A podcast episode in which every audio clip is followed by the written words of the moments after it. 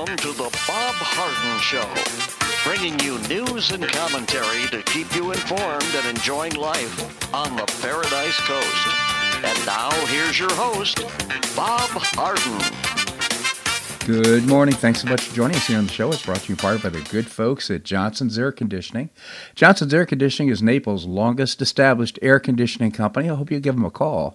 The website is johnsonsairconditioning.com. Also brought to you by Life in Naples magazine. Be in the know and stay up to date by reading Life in Naples. The website is lifeinnaples.net. We have a terrific show planned for you today, including special guest Marc Schulman, founder and publisher of HistoryCentral.com. We'll be talking about current global events. Jon Miltimore will be joining us. He is the editor at large for FEE.org. Be talking about the advice and rules for life from Charlie Munger. And Jim McTague, former Barron's Washington bureau chief, will be joining us as well. It is January the 15th. It's Martin Luther King Day. It's the day he was born, a celebration of the day he was born.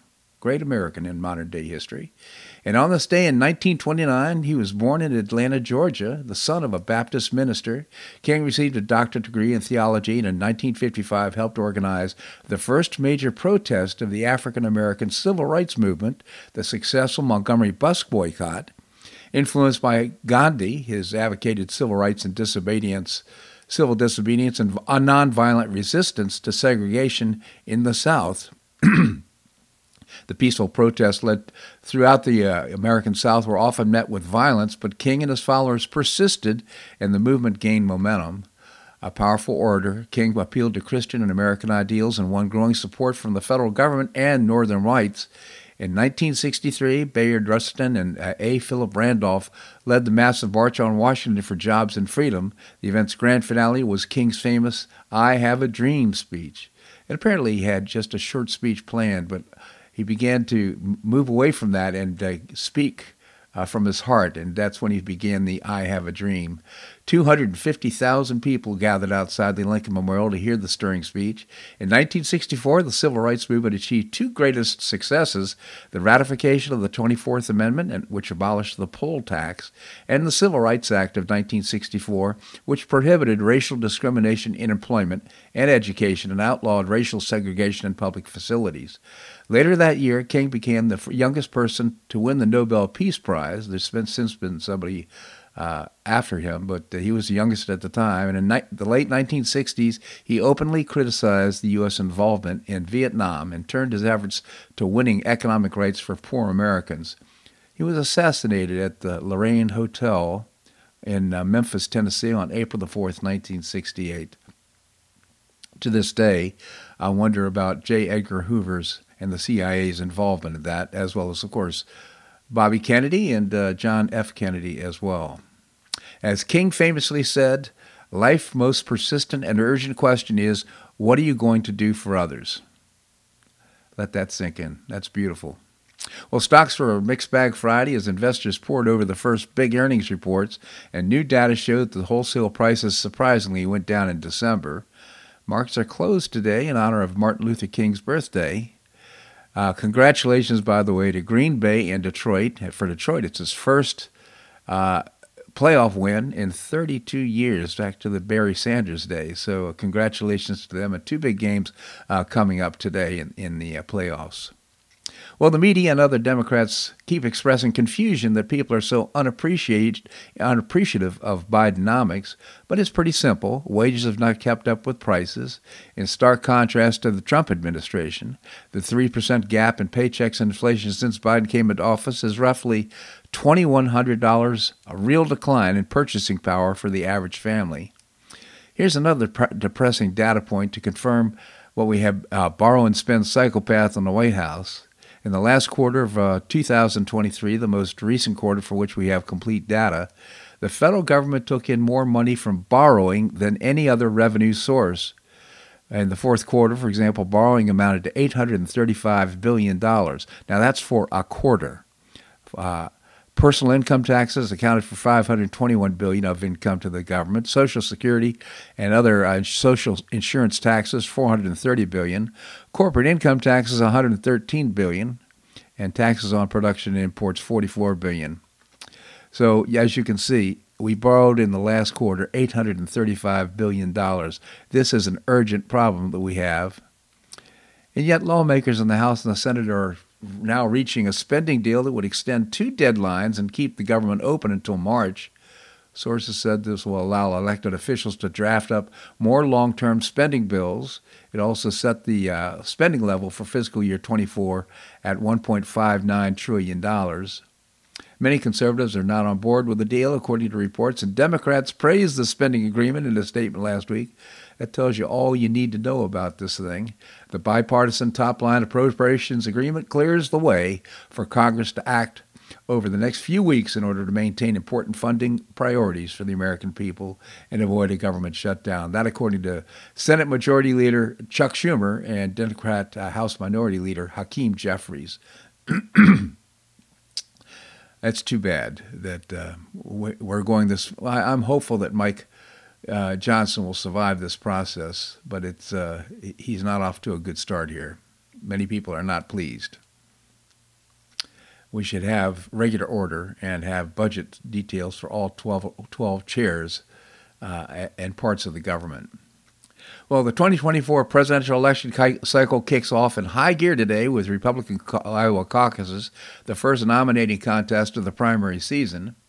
Uh, former President Donald Trump entered the day as a significant favorite, with close, closely watched Iowa polls showing him at 48% of the vote.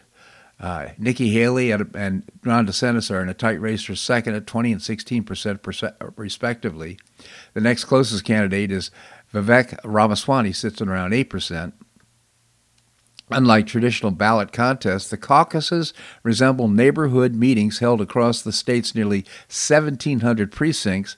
Delegates who cast corresponding votes at the national convention in July are awarded to each candidate based on the proportion of the precincts won uh, Democrats, the incumbent uh, President Joe Biden, opted for a mail in process. Why wouldn't they? That's what they always do, always want. Both parties will participate in New Hampshire's January 23rd primary. Caucuses, caucus goers will brave frigid temperatures with wind chills in Des Moines expected to dip below 35 degrees below zero. The chill is a uh, part of the Arctic Circle air mass sweeping down through much of the U.S. early this week. And Trump held a rally yesterday. He hired, actually, people were standing outside waiting to get in line in this frigid weather. He actually hired buses, uh, had them drive up, and uh, people who were waiting in line could sit in the buses to protect themselves from the uh, weather while they were while they were waiting. Nice gesture on his part, but it was a great speech. He's got them all fired up in Iowa. Well, Texas state officials have stunned federal U.S. Border Patrol agents by blocking their entry and patrolling a public area in Eagle Pass. This public space holds significant importance because it's the first location where migrants who cross the Rio Grande illegally are encountered. The Texas National Guard units deployed by the Republican Governor Greg Abbott have, seized control of the Shelby Park and Eagle Pass and have prevented Border Patrol agents from entering the area.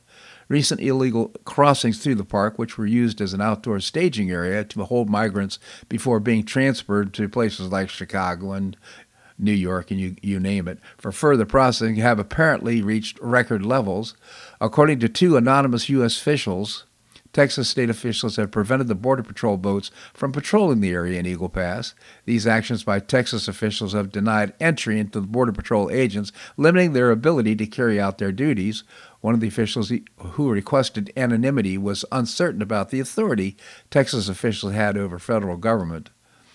The uh, Justice Department filed an, uh, an early Friday motion with the Supreme Court describing in detail the extraordinary standoff between Texas and the federal government. According to the Justice Department, officials in Texas are using armed guardsmen and vehicles to deny Border Patrol agents and federal National Guard soldiers access to the 2.5 mile stretch of the U.S. Mexico border. I'm not sure they have the right to uh, prevent uh, the federal government. Uh, p- people to uh, do their jobs they certainly can do what they're doing, in my per- personal opinion, but I don't think they can stop the federal government from doing what is, quite frankly, their responsibility. In any event, it's going to end up in the Supreme Court, and that's a good thing. On Friday, GOP Senator Rand Paul launched a website titled Never Nikki to urge libertarians not to vote for former UN Ambassador uh, Nikki Haley in his party's 2024 presidential nomination process. While most others are decrying the mistakes of the past 20 years and fighting for an American first policy, Nikki Haley will aligning herself with and declaring her foreign policy allies to be John McCain and Lindsey Graham, Paul said. he also said that Haley lacks respect for the First Amendment and believes in unlimited foreign aid to other countries. I'm a never Nikki, and I hope you will be too, Paul concluded. So, uh, no love there between Rand Paul and Nikki Haley. I think he's right, by the way. Dr. Anthony Fauci is retired as director of the National Institute of Allergy and Infectious Diseases, but GOP Senator Rand Paul continues to accuse him of mishandling the COVID 19 pandemic and making the worst decision ever made by a public health official in the history of time. That's a quote. Paul called for Fauci to go to prison for his actions. He holds Fauci responsible for funding research at China's Wuhan Institute of Virology that may have been triggered the outbreak. For his dishonesty, frankly, he should go to prison, Paul told the host uh, on WABC. Do you think the scientific knowledge that was gained from the research was worth the death of 20 million people? Just think about that for a moment. Fauci should be punished, and he's still driving around with uh, Secret Service uh, protection, even though he's retired as a federal bureaucrat. Unbelievable. And John Kerry, President Biden's special envoy for climate, is planning to step down from the Biden regime by spring. Serving as the principal diplomat on climate change since 2021, Kerry's primary role has been to persuade worldwide governments to significantly reduce their greenhouse emissions. During his tenure, he led the U.S. team at three U.S. climate summits, reestablishing American declinism after the U.S. withdrawal from the Paris Climate Agreement under Trump administration. Kerry also championed cooperation between the U.S. and the Chinese Communist Party. Earlier this week, Kerry met with Joe Biden in the White House, informing the president of his intention to resign. His decision was relayed to his staff in an impromptu meeting on Saturday. And while no successor has been mentioned, Kerry has expressed his intention to leave uh, in the upcoming months, he plans to attend the forthcoming, and that's starting today, World Economic Forum in Davos, Switzerland. This is where top leaders in business and government will descend on Swiss resort on Davos today for the beginning of the annual World Economic Forum. It's uh, the theme this year is rebuilding trust. How ironic is that? This segment of the show brought to you by the good folks at Johnson's Air Conditioning Naples, longest established air conditioning company. I hope you visit johnsonsairconditioning.com. Also brought to you by Life in Naples magazine. Be in the know and stay up to date by reading Life in Naples. The website is lifeinnaples.net. Coming up, going to visit with Marc Schulman. He's the founder and publisher of HistoryCentral.com. That and more right here on The Bob Harden Show on the Bob Harden Broadcasting Network.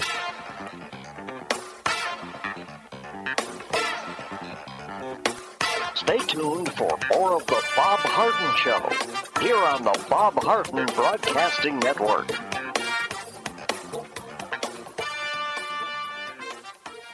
I'm Bob Harden, the host of the Bob Harden Show. One of my favorites for breakfast or lunch is Lulabee's Diner, providing great service, fabulous food, and a rockin' good time. Lulabee's Diner is a throwback to the 60s, complete with great music and a fabulous 60s decor. What I like best is a blend of great food, great value, and terrific service. Most of the friendly waitstaff has been part of Lulabee's for years. I enjoy the great choices for breakfast and lunch, and you'll find the menu has everything and anything to satisfy your taste. Lulabee's offers catering, party platters, lunch boxes, and more. Lulabee's Diner will quickly become one of your favorites for breakfast or lunch. No reservations are needed. Check out the website at lulabees.com and stop by Lulabee's Diner, open from 8 a.m. until 2 p.m., seven days a week.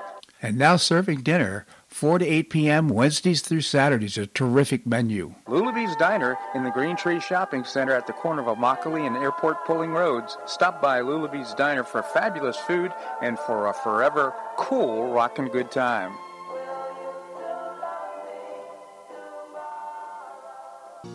Collier County Sheriff Kevin Rambosk says the number one reason the elderly become victims is isolation. The Collier Senior Center goes a long way in keeping seniors connected with the community and with each other. The Collier Senior Center, located at 4898 Coronado Parkway in Golden Gate, provides comprehensive information regarding services and resources that affect the quality of life of older adults and their caregivers in Collier County, empowering them to maintain independent and meaningful lives. Here's Esther Lully, Director of Collier Senior Center everyone. Every senior is welcome. There's diversity there. It's vibrant. It's a caring atmosphere. So there's a reason we offer the services and programs that we do. We want to help enrich the lives of senior members and provide support to their caregivers. Want to find out more? Visit collierseniorcenter.org. That's collierseniorcenter.org. Or call the Collier Senior Center at 239 252 4541. That's 252 4541.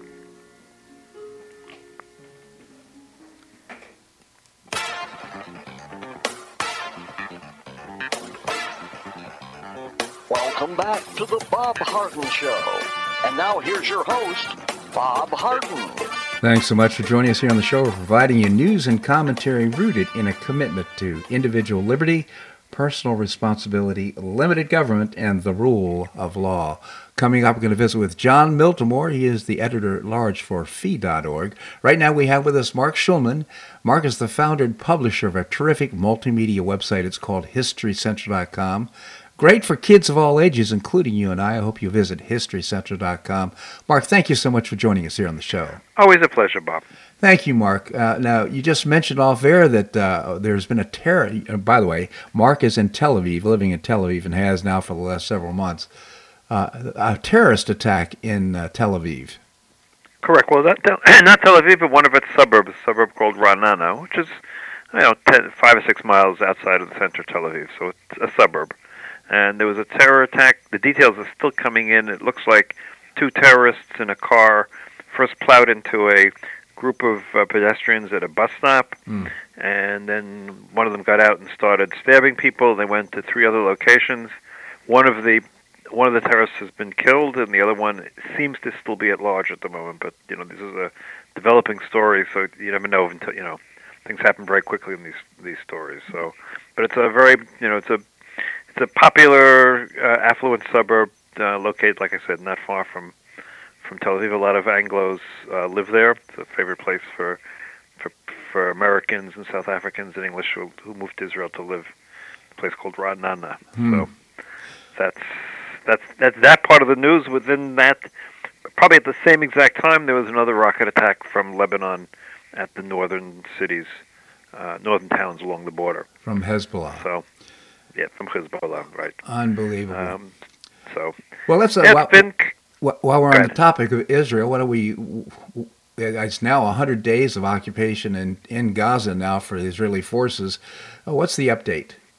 Okay, so let's first of all, it's not a 100. It's a 100 days since the terror attack mm, right. on uh, because Israel did not go into Gaza initially. I mean, it waited a few weeks and you know got its troops together and everything else. Right. But it's been a 100 days. Israel gained control of the third north, the northern third of Gaza, and has been fighting in Khan Yunis now for uh, for three or four weeks. Um, very carefully, it's a complicated situation because of two things. The belief is that many of the hostages, there are 136 hostages, if they're all still alive, which we do not know. The probability is that many of them have been killed over a period of time, but let's leave it at 136 for the moment.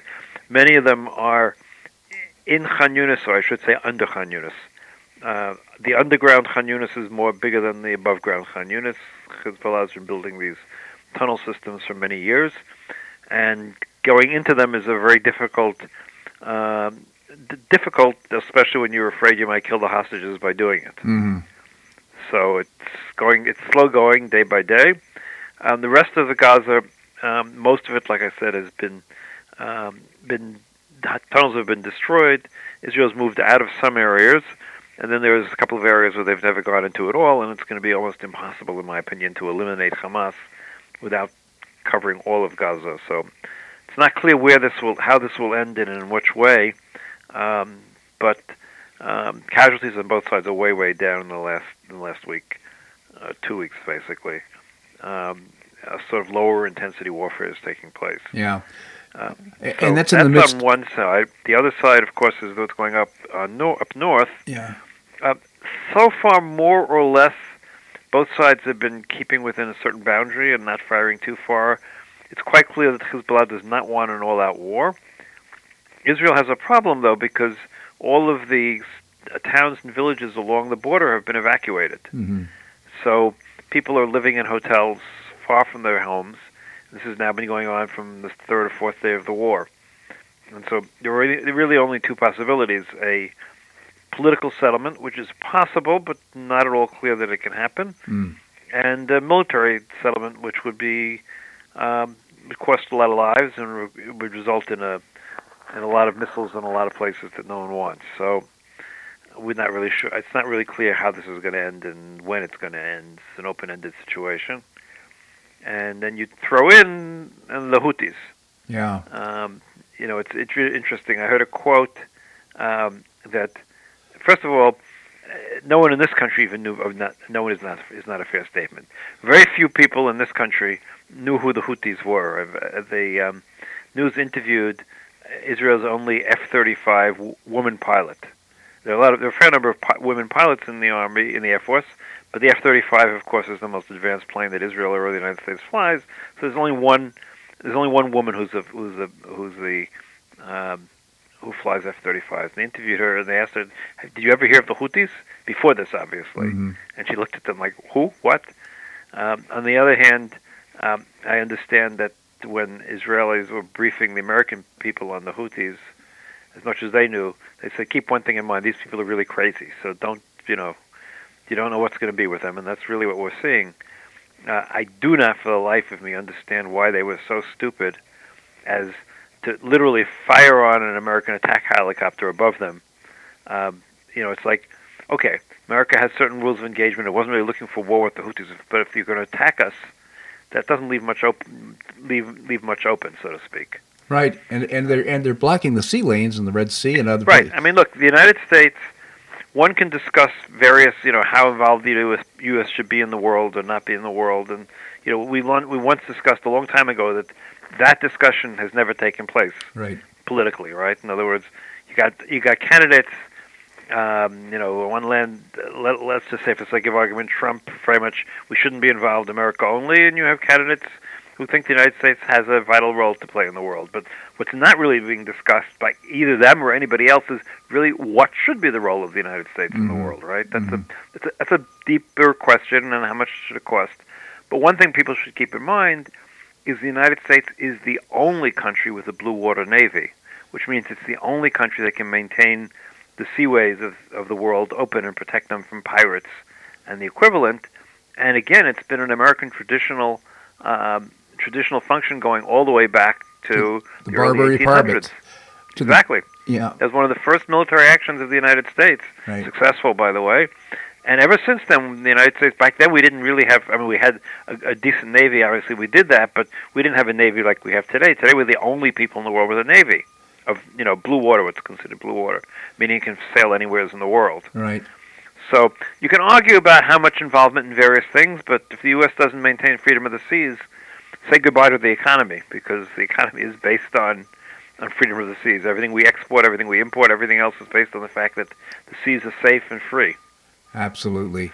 So, Marc, we have so much more to talk around talk about. Can you stick around? Absolutely, Bob. Okay, we're going to have more here on the Bob Harden Show on the uh, Bob Harden Broadcasting Network.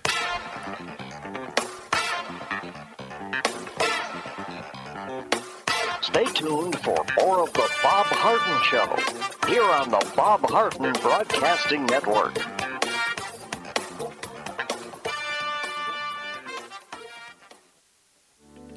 Are you looking to buy or sell a home? Make it a convenient and stress-free experience by calling the dynamic and trustworthy husband and wife team of Megan and Matt Chionis with Gulf Coast International Properties. Find out about their unique and complimentary post-closing concierge services not offered by other area agents. Matt and Megan Chionis give you the competitive advantage to command a premium price for your property. They personally attend all showings, create a marketing strategy for your property, and offer that complimentary concierge service to your potential buyer. This hands-on approach has helped them set several sales records in Pelican Bay and many at near record prices. Megan and Matt Chionis understand that as an affluent buyer seller, your needs and desires are unique. You deserve this level of service. Megan and Matt Chionis are passionate about the Naples lifestyle and they want you to enjoy it too. Call Megan and Matt Chionis with Gulf Coast International Properties at 239 269 5310. That's 239 269 5310. Do you have questions about your retirement? Ameriprise Private Wealth Advisor Jason Nardella with Nardella Financial Group, a private wealth advisory practice of Ameriprise Financial Services LLC, can help. With the exclusive Confident Retirement approach, you'll work together to develop a retirement roadmap to get you where you want to go. Call Nardella Financial Group today at 239 325 1041. That's 239 325 1041. Office is located at 9015 Strada Stell Court, Suite 103, Naples, Florida. The Confident Retirement Approach is not a guarantee of future financial results. Investment advisory products and services are made available through Ameriprise Financial Services, LLC, a registered investment advisor.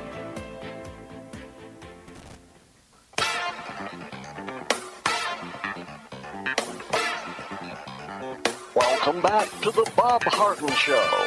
And now here's your host, Bob Harden. Thanks so much for joining us here on the show. It's brought to you in part by Tim Garrett, candidate for Collier County Supervisor of Elections. He's a 33 year resident of Collier County, a military veteran, a retired sheriff's officer, and a graduate of the FBI National Academy. He stands for safe, secure, ethical elections.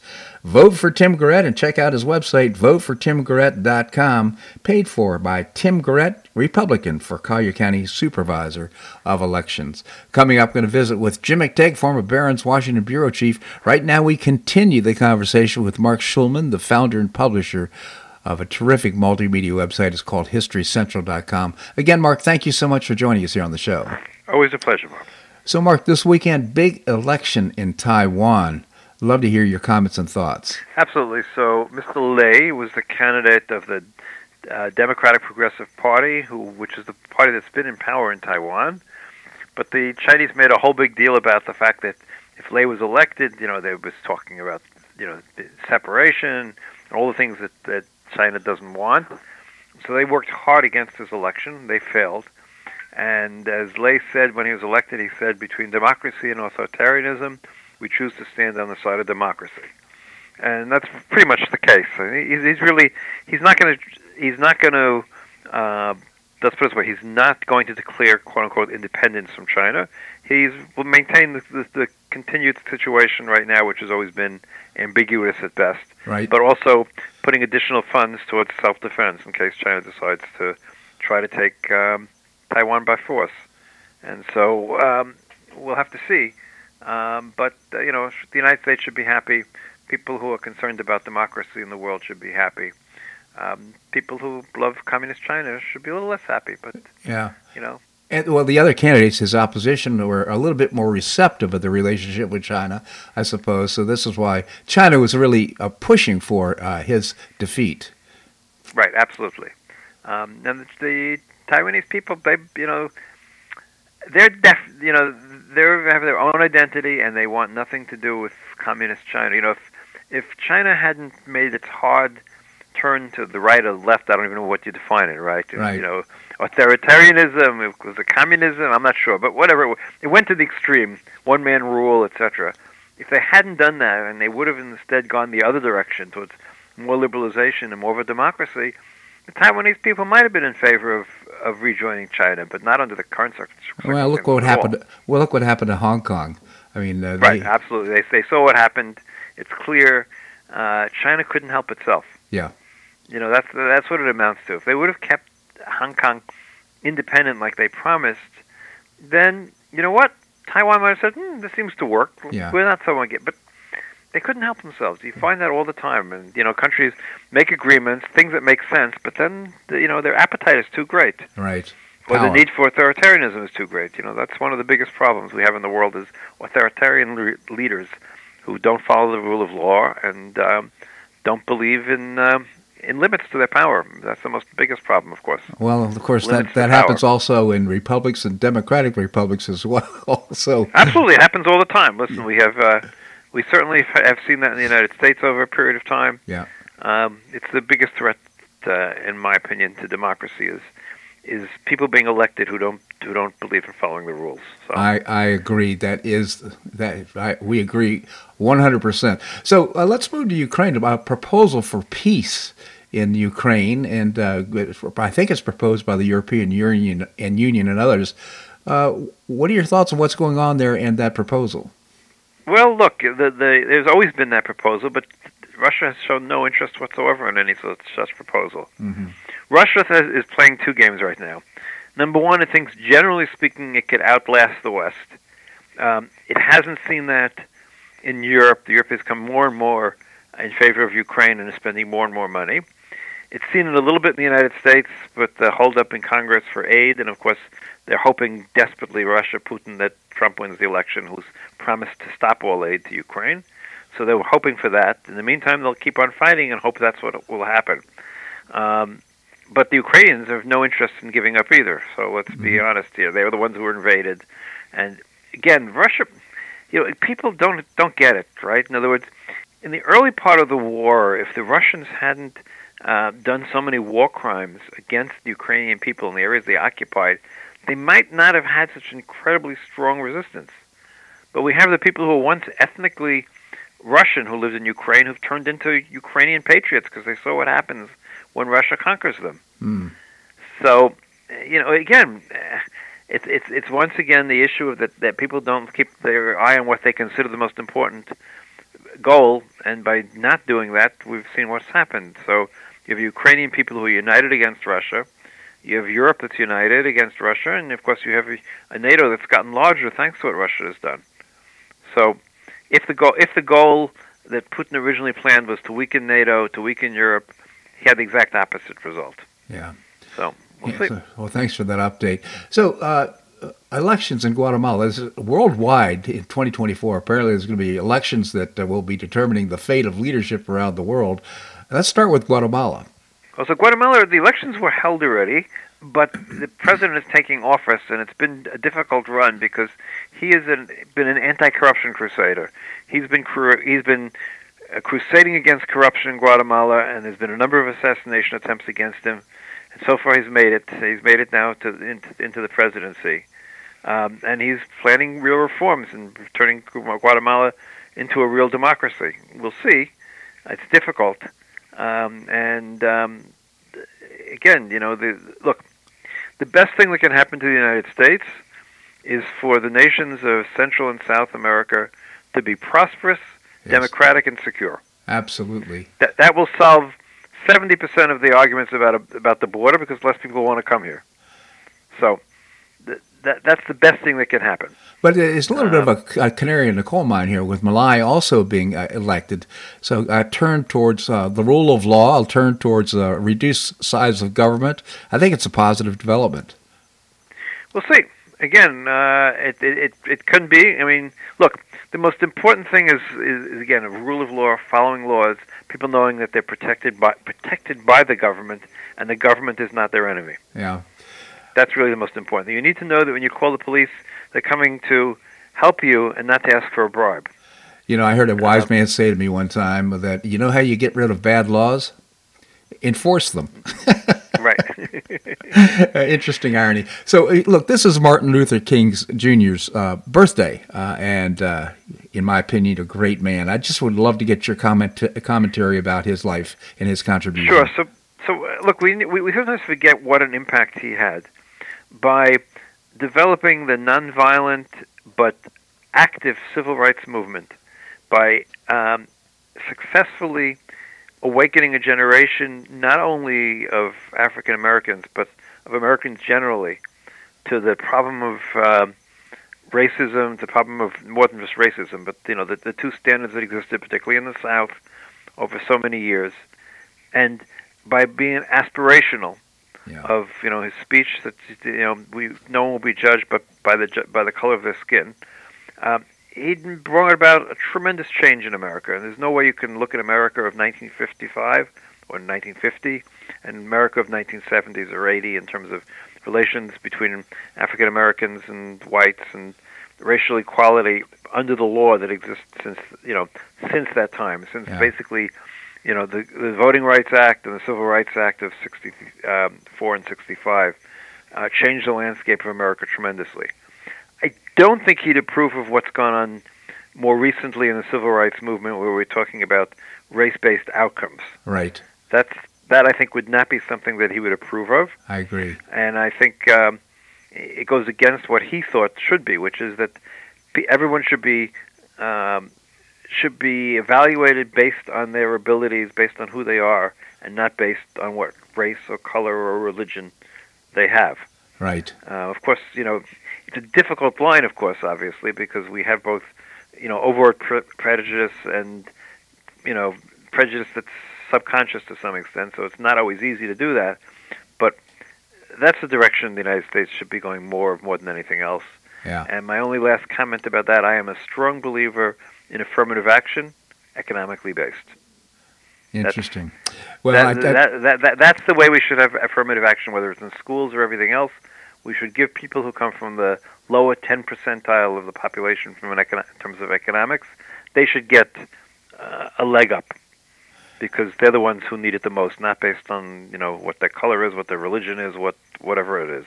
But the people who are in the lower 10 percentile, whatever their whatever whatever their backgrounds, they're the ones we should try to give a leg up as much as possible. well, if we live by the Constitution, you know what? They'd have it.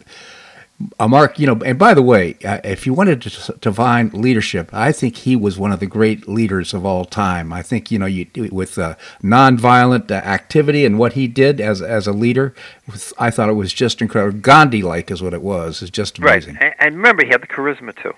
Absolutely. You know, leaders are not just leaders have to have that that little thing called charisma. The same way I think I've seen politicians who have no charisma. I say, why do you think you can do this? You don't have zero charisma. yeah, exactly.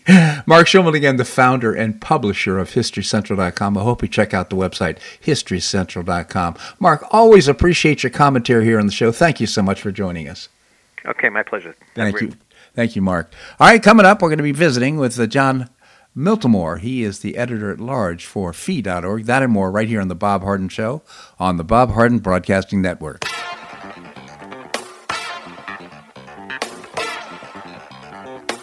Stay tuned for more of the Bob Harden Show here on the Bob Harden Broadcasting Network.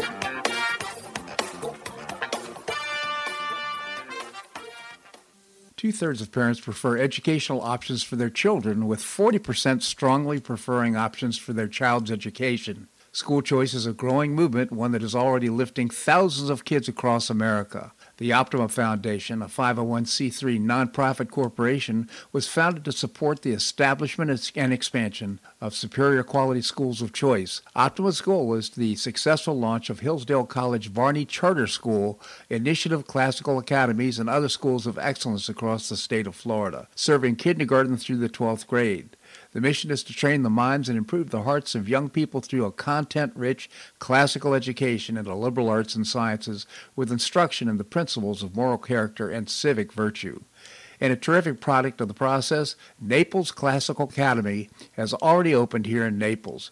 You can find out more by visiting the website optima.foundation. Help children in Florida optimize their educational opportunities. Visit www.optima.foundation.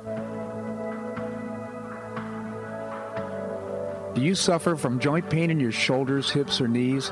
I was suffering from debilitating pain in my knees. On a referral, I saw Dr. George Markovich with the Institute for Orthopedic Surgery and Sports Medicine. He successfully treated my symptoms and pain for several months. Finally, having exhausted all alternatives for pain management, Dr. Markovich and I agreed that surgery was my best alternative. Dr. Markovich replaced both of my knees in 2006, and I now have full range of motion in both knees, and I have no pain. I now play golf and exercise free of debilitating pain in my knees. Don't suffer needlessly with joint pain. Call orthopedic surgeon Dr. George Markovich with the Institute for Orthopedic Surgery and Sports Medicine at 482 5399. That's 482 5399. He did a great job for me and he'll help you too.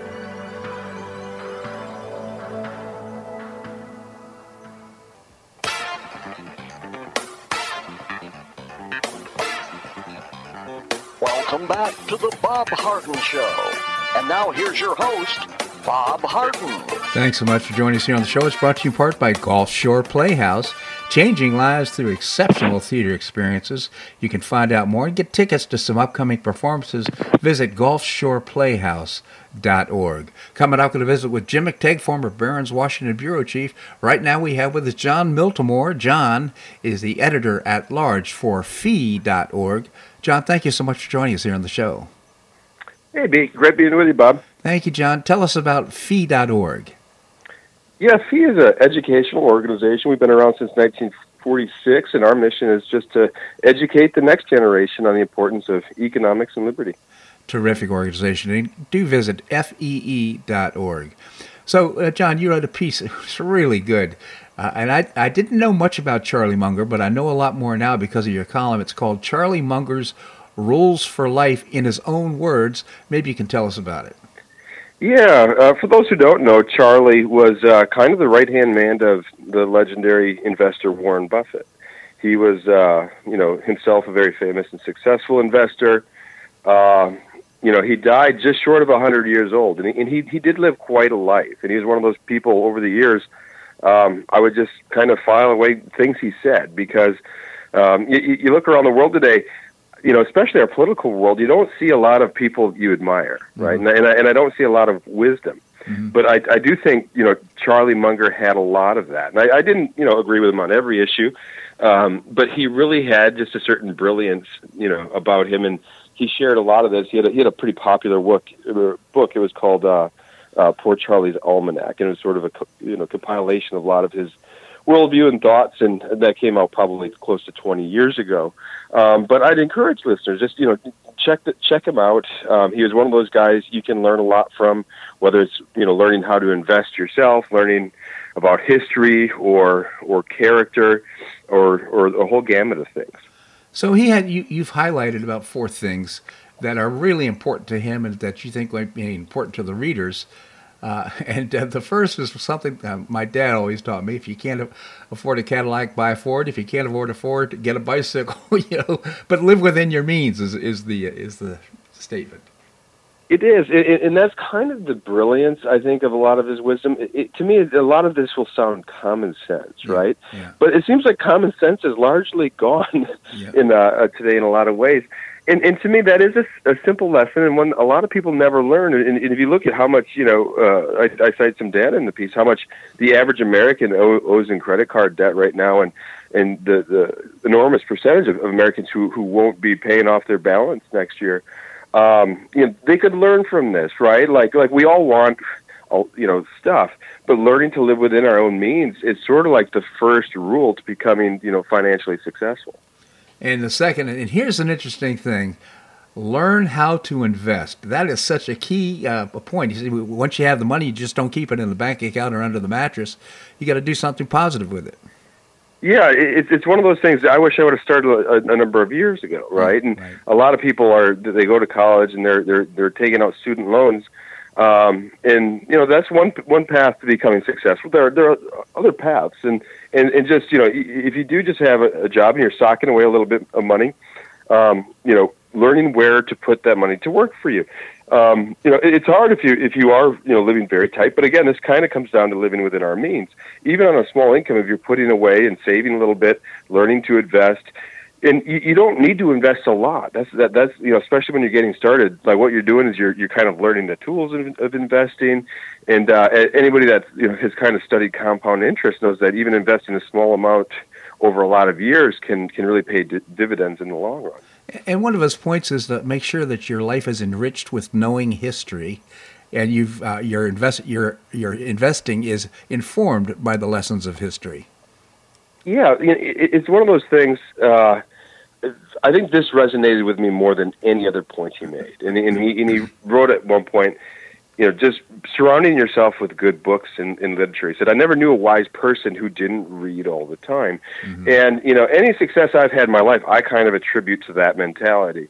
Um, you know, it, going back, I was actually, I was a poor high school student, didn't study a lot, but I read a lot. Mm-hmm. And I think um, that is really kind of what, what, what helped me out. And when you, when you start reading, you know, even if it's just, um, you know, you know, fiction as a child, whatever it is, um, it, it, it starts to just really expand your mind and it takes you down all these other paths and you find out you're interested in all kinds of things you didn't even know about or, or know you even suspect you might be interested in. Absolutely. In fact, that's one of the reasons I value doing the show because I learned so much from from from the experience.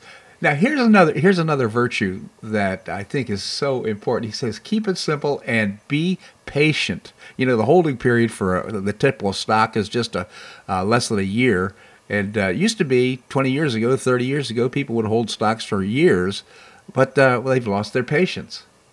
Yeah, th- th- this one it's funny because I have a different sort of. You might call him a mentor. He's a financial guy who's kind of helped me out, just to g- give me advice over the years. And he told me this lesson before I read it from Charlie, and and he said it's all in the holding. You know, like every everybody likes buying stocks, um, you know, selling stocks. It's the holding that really makes the difference. Um, whether it's you know holding, you know means cashing on before you a lot of people cash out a stock. Maybe oh you you got a little investment, you know, and then it just keeps going up.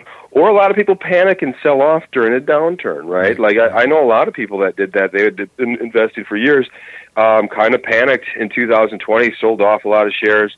Um, and um, you know, at, at the wrong time. So I, I think just learning uh, to develop the psychology of trading is something Charlie understood, and a lot of listeners could you know benefit from learning that psychology as well. Yeah, a lot of people, uh, the pe- most successful people I know, buy something, stick it away, and just hold it, and uh, don't respond necessarily to the daily news. And uh, if they've done their research and they understand the investment they bought, it usually turns out pretty well. Yep, I think that's the key. If you if you've done your homework, you can do that and not worry about it. Exactly. And then uh, this uh, this point is so critical to understanding life. Uh, understand the importance of incentives. Yeah, it was something. That this might have been one of those things I saw years ago that first introduced me to you know Munger because he, you know, in, in economics we like to talk about incentives because if you're creating a bad incentive, it, it creates all kinds of problems, and, and, incentives, you know, cause the opposite effect. They can, you know, in, kind of bring about good behavior. Um, and and Munger just said that in a in a very pithy way once, and he, he said, "You show me the incentive, I'll show you the result." Yeah. And and that's something anybody that's interested in economics, um, that's an idea you realize once you start to see that idea it really has a profound impact on your thinking. You start to see incentives all around you, good ones and bad ones. As a parent, I think about this. I think about, okay, I want to do this, but what kind of incentive am I giving my child? So I, I, I think, you know, Charlie said it, in, you know, in a, in a pithier way than anyone, but, you know, for listeners, start thinking about incentives all around your life. Well, you know, incentives for yourself and, and those around you. And um, there's good ones and bad ones. And, and once your brain is, you know, kind of wired in a way to see them, I think it can really lead to a lot of you know self improvement. Absolutely, and uh, I remember the uh, saying that we, we appreciate the sacrifice of elected officials who go. To, they're not sacrifice. They they they have their own incentives, don't they? They certainly do. Like, and it, it goes on and on. And and it is like I'm kind of old school in that. Like we call it sacrifice, but they're paid quite well. Yes, they are. Um, and, and and they do have their own incentives. And you know, like there's a whole school of economics on it called public choice theory, and it shows that the incentives of government officials uh, they're very different than the incentives you and I have in, in a lot of ways. But but what you have is the incentives driving these things are often very harmful. And uh, James Buchanan won a Nobel Prize for it. So if you're interested in economics, check out uh, public choice theory. Again, Jon Miltimore, editor at large at fee.org. Please check out fee.org, the website. You'll find this column there, by the way. And uh, Jon, I always appreciate your commentary here on the show. Thank you so much for joining us. Hey, it was great being with you, Bob. You have a great week. You as well. Thank you, Jon. All right, coming up, Jim, uh, Jim McTague is the former Barron's Washington bureau chief, now writing novels, and they are terrific. Uh, we're going to do that and more right here on the Bob Harden Show on the Bob Harden Broadcasting Network.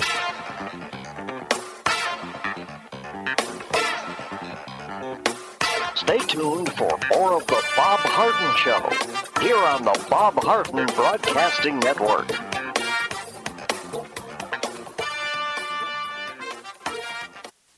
You have questions about your retirement? Ameriprise Private Wealth Advisor Jason Nardella with Nardella Financial Group, a private wealth advisory practice of Ameriprise Financial Services LLC, can help. With the exclusive Confident Retirement approach, you'll work together to develop a retirement roadmap to get you where you want to go. Call Nardella Financial Group today at 239 325 1041. That's 239 325 1041 Office is located at 9015 Strada Stell Court, Suite 103, Naples, Florida. The Confident Retirement Approach is not a guarantee of future financial results. Investment advisory products and services are made available through Ameriprise Financial Services, LLC, a registered investment advisor.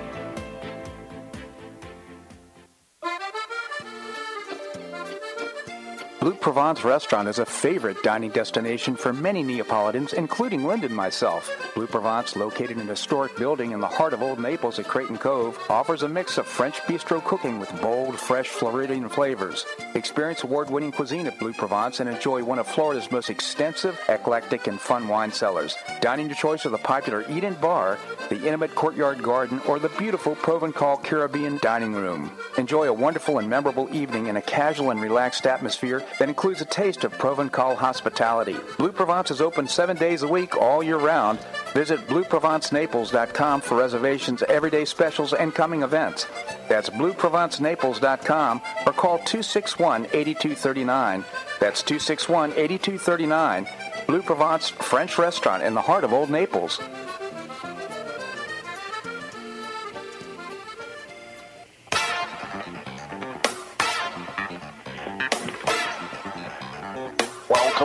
To the Bob Harden Show.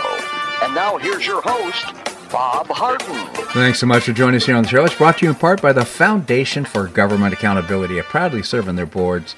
And uh, they prepare elected officials to have winning strategies in their elected office. You can find out more by visiting thefga.org. We have with us Jim Tague, former Barron's Washington Bureau Chief. He's also the author of some terrific murder mysteries. Since he retired, he's written uh, Leader, its sequel, Shake the Money Tree, and it's his latest is No Problem. Jim, thank you so much for joining us here on the show. Hey, it's fun to be here, especially on uh, the day of the Iowa caucuses. Yeah. And I'm going through, you know, the, the Wall Street Journal had a wonderful story yesterday about spending in Iowa. Uh, the candidates in Iowa have spent a total of 105 million in advertising. Wow. And, and the last time they had a caucus there, were only 186,000 Republicans participated. So that works out to to uh, about 560 bucks per person in advertising. Yeah. Wow. And so the, and so you know it's TV blah blah blah, but they have this huge blizzard and cold wave there, which you people in Florida cannot possibly understand. And it will keep a lot of people home, which means that money may have been totally wasted. Number one. Number two, I'm I'm really curious, and I'm looking at FEC figures, and again the Wall Street Journal. Who is spending the most on advertising in Iowa? Mm-hmm. And, and unsurprisingly, Donald Trump spends the least. Mhm. He's spending about 15.8 million, and the reason is, I think, and it's just obvious, he has command of the news, so he gets a lot of free advertising. Number one, Right. and number two, I, he has tremendous legal expenses. I think he spent 25 million in legal expenses so far. Uh, one has to wonder if this is a Democratic plot to drain away his campaign war chest. Uh, but it seems to be backfiring. Yeah. It seems like it seems like this money is actually political advertising because it's the uh, the weaponization of of the law by the Democrats to attack their political enemies has has rallied Republicans to Trump's cause. Uh, no question about that. I don't know if you heard, but excuse me. Um, yesterday had a rally, and it was the weather was just so extreme. Apparently, people were waiting outside, lines, long lines, waiting to get into uh, to the rally. So he sent he he got commercial buses to come up, and so people who were waiting in line could sit there protected from the weather. Man, you talk about brilliance. I don't think he spent a million dollars on that, but I tell you, it was a good move. Yeah. Now, now what's really interesting to me is uh, DeSantis and Haley. Haley has spent twenty nine point four million, and um, you know previously she didn't have that much money, but she has the Koch brothers behind her now, Right.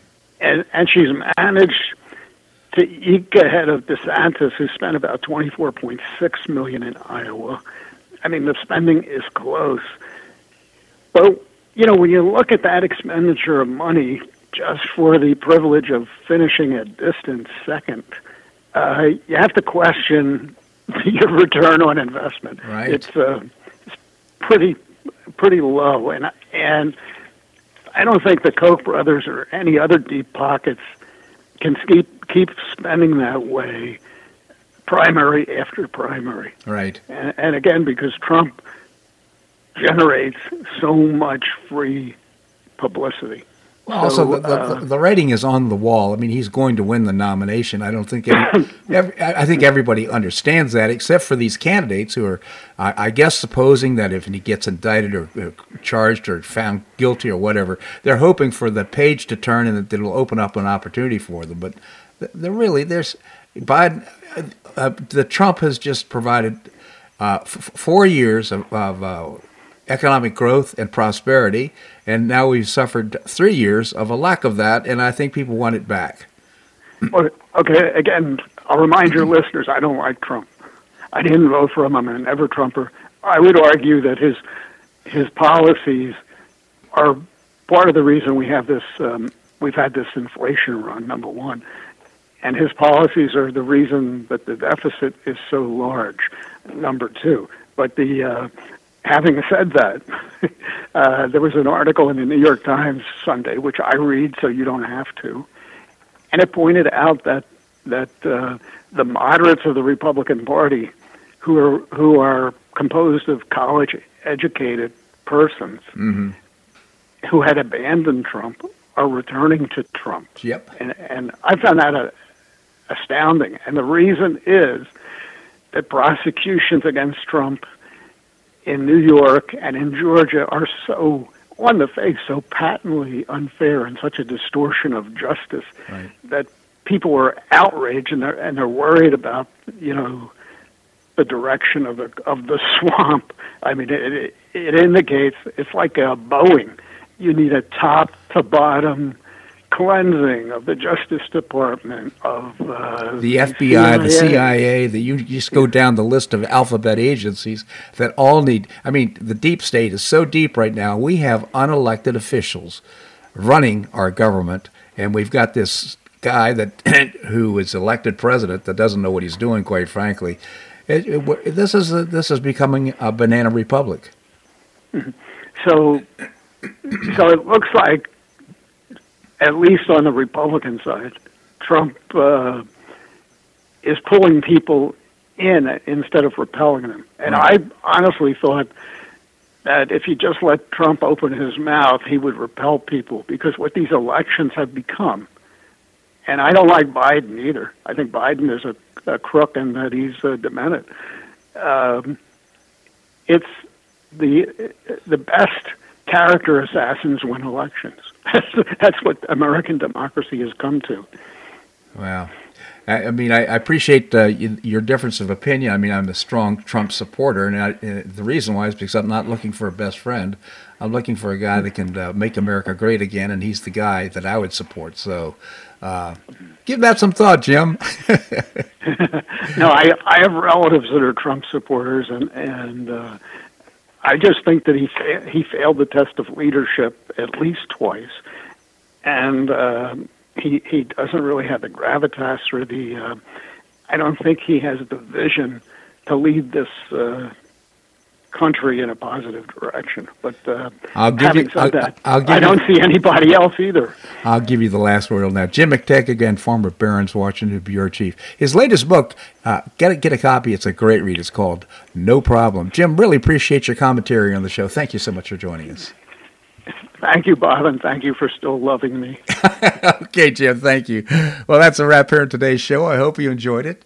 Uh, tomorrow, we've got some great guests lined up for you as well. If you enjoyed the show, I hope you pass the word on to your friends. It's one of the ways we build our audience, and uh, quite frankly, we can't uh, do the show without advertising, and uh, so we appreciate your support. I hope you make it a great day on the Paradise Coast or wherever you are. Namaste.